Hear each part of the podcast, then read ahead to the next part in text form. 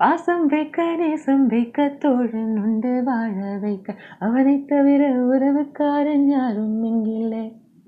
இப்போ எதுக்கு நீ சம்மந்தமே இல்லாமல் பாட்டு பாடுற? இதுதானே உங்கள் டவுட்டு வெயிட் வெயிட் வெயிட் என்னுடைய வாய்ஸை கேட்குறதே அவ்வளோ பெரிய கொடுமைன்னு வெளியே போகணும் ஐயோ ராஸ்கல்களா தெரியும். பட் ஸ்டில் இந்த பாட்டுக்கும் இன்னையோடைய எபிசோடுக்கும் ஒரு மிக முக்கியமான சம்பந்தம் இருக்குது yes because it's about friendship ரீசெண்டாக என்னோட இன்ஸ்டாகிராமில் ஒரு ஸ்டூடெண்ட் வந்து என்கிட்ட கொஷின் கேட்டிருந்தாங்க மேம் நான் வந்து என்னோட ரீசெண்டாக என்னுடைய பெஸ்ட் ஃப்ரெண்ட் வந்து என்னை ஏமாற்றிட்டாங்க எனக்கு வந்து செம்மையாக ஹர்ட் ஆயிடுச்சு. எனக்கு வந்து எப்படி ஹேண்டில் செய்யன்னு தெரியல.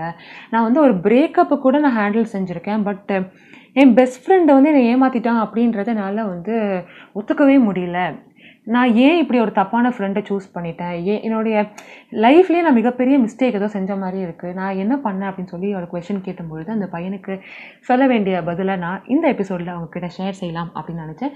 ஸோ வாங்க நம்ம இப்போ எபிசோட்குள்ளே போகலாம்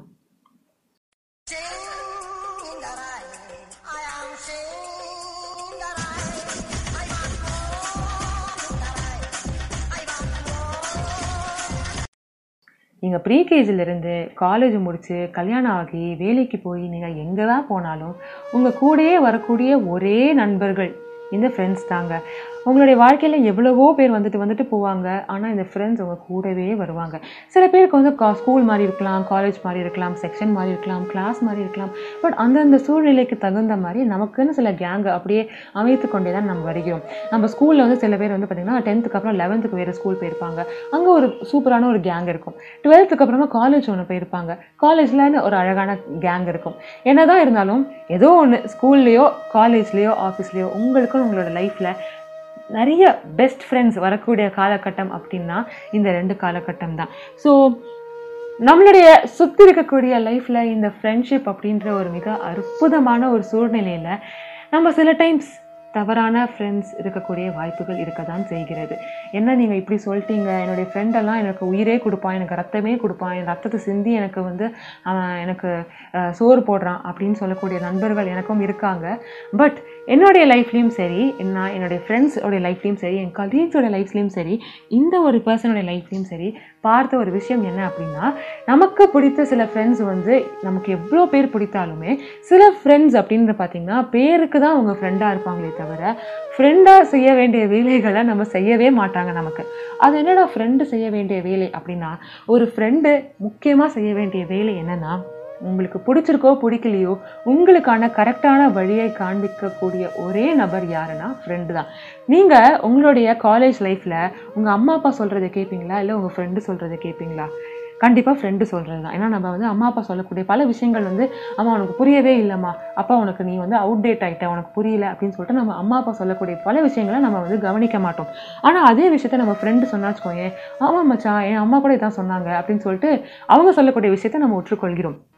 ஸோ அந்த அளவுக்கு முக்கியத்துவம் கொடுக்கக்கூடிய ஒரு ஃப்ரெண்ட்ஷிப்பில் சில ஃப்ரெண்ட்ஸ் வந்து நம்ம தவறான பாதையில் போகும்பொழுது நம்மளை கரெக்ட் செய்யாமல் சில டைம்ஸ் நமக்கு தப்பான மோட்டிவேஷன் ஒரு தப்பான கைடன்ஸ் கொடுப்பாங்க. பல ஸ்டூடெண்ட்ஸ் என்னுடைய காலேஜ்லேயே சரி இந்த மாதிரி தப்பான கைடன்ஸ் அண்ட் தப்பான மோட்டிவேஷனால் அவங்களுடைய ஸ்கில்ஸ் அவங்களோட டேலண்ட் எவ்வளோ நல்லாவே இருந்தாலும் அவங்களுடைய லைஃபே வந்து ஸ்பாயில் ஆகக்கூடிய அளவுக்கு ரொம்பவே மோசமாக மாறின சில சுச்சுவேஷனும் நான் பார்த்துருக்கிறேன். ஸோ ரொம்ப டெக்னிக்கலாக ரொம்ப சேடெல்லாம் போக வேணாம். It is a happy episode so உங்களுடைய லைஃப்பில் நீங்கள் எல்லாரோடையுமே ஃப்ரெண்ட்ஸாக இருங்க.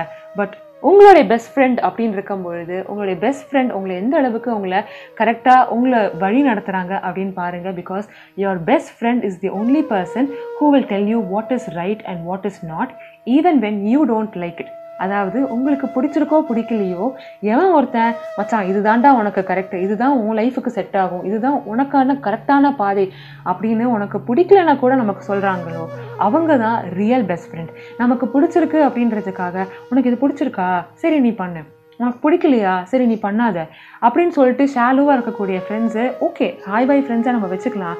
பட் நம்ம பெஸ்ட் ஃப்ரெண்டாக வச்சுக்கக்கூடாது நம்மளுடைய லைஃப் டெசிஷன்ஸ் எடுக்கக்கூடிய ஃப்ரெண்ட்ஸாக அவங்களுக்கு இன்ஃப்ளூயன்ஸ் கொடுக்கக்கூடாது உங்களுடைய வாழ்க்கையில் சில முக்கியமான டெசிஷன்ஸ் நீங்கள் ஒரு ஃப்ரெண்டை நம்பி தான் எடுக்க போகிறீங்க அப்படின்னா அந்த ஃப்ரெண்ட் எந்த அளவுக்கு ஸ்ட்ராங்காக இருக்கணும் அப்படின்னா உங்களுடைய லைஃப்பில் அவங்களுக்கு நல்லது நடக்குதோ இல்லையோ உங்களுடைய வாழ்க்கையில் நல்லது நடக்கணும் அப்படின்ற ஒரே எண்ணத்தோடு இருக்கக்கூடிய நண்பர்களை மட்டும்தான் நீங்கள் உங்களை சுற்றி கொண்டு வைத்து கொண்டே இருக்க வேண்டும். பிகாஸ் உங்களுடைய ஃப்ரெண்ட்ஸ் நினச்சாங்கன்னா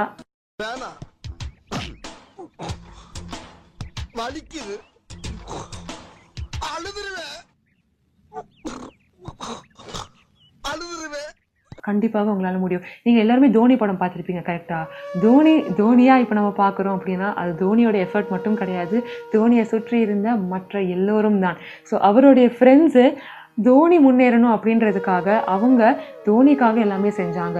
தோ- அவங்க முன்னேறாங்களோ இல்லையோ தோனி உனக்கு ஸ்கில் இருக்கா உனக்கு டேலண்ட் இருக்கா நான் உனக்கு கஷ்டப்பட்டு உனக்கு ஏதாவது செய்கிறேன்டா அப்படின்னு சொல்லிட்டு இந்த பைக்கில் சுற்றி சுற்றி கூப்பிட்டு போனாங்க ஒவ்வொரு மேட்சுக்கும் அந்த மாதிரி உங்களுடைய வாழ்க்கையில் ஒரு நல்லது நடக்கணும் அப்படின்ற ஒரே எண்ணத்துக்காக உங்களுக்காக ஒருத்தன் நிற்கிறான் அப்படின்னா அவன் தாண்டா உங்களுடைய நண்பன். அப்படி இல்லை உனக்கு வேணுமா? வா ஓகே வாடா மச்சான் ட்ரீட்டுக்கு போகலாம் அப்படின்னு சொல்லிட்டு பாதி காசு கூட கொடுக்காம மீதி காசு அப்படியே எஸ் ஆகிட்டு ட்ரீட்டுக்கு மட்டுமே வரக்கூடிய சில ஃப்ரெண்ட்ஸ் அந்த மாதிரி பல கேட்டகரிஸ் இருப்பாங்க அதெல்லாம் நம்ம அடுத்தடுத்த எபிசோடில் பார்க்கலாம் பட் இப்போதைக்கு உங்களுடைய வாழ்க்கையில் டெசிஷன் மேக்கிங் ஒரு டெசிஷன் டேக்கிங் கண்ட்ரோல் இருக்கக்கூடிய நண்பர்கள் கரெக்டான இடத்துல இருக்காங்களா அப்படின்னு பார்த்துக்கோங்க ஸோ தட் உங்களுடைய வாழ்க்கையில் அற்புதமான மாற்றங்களை ஏற்படுத்தக்கூடிய கண்ட்ரோல் இந்த ஃப்ரெண்ட்ஸ் கிட்ட மட்டும்தாங்க இருக்குது I really hope you found this episode very, very helpful.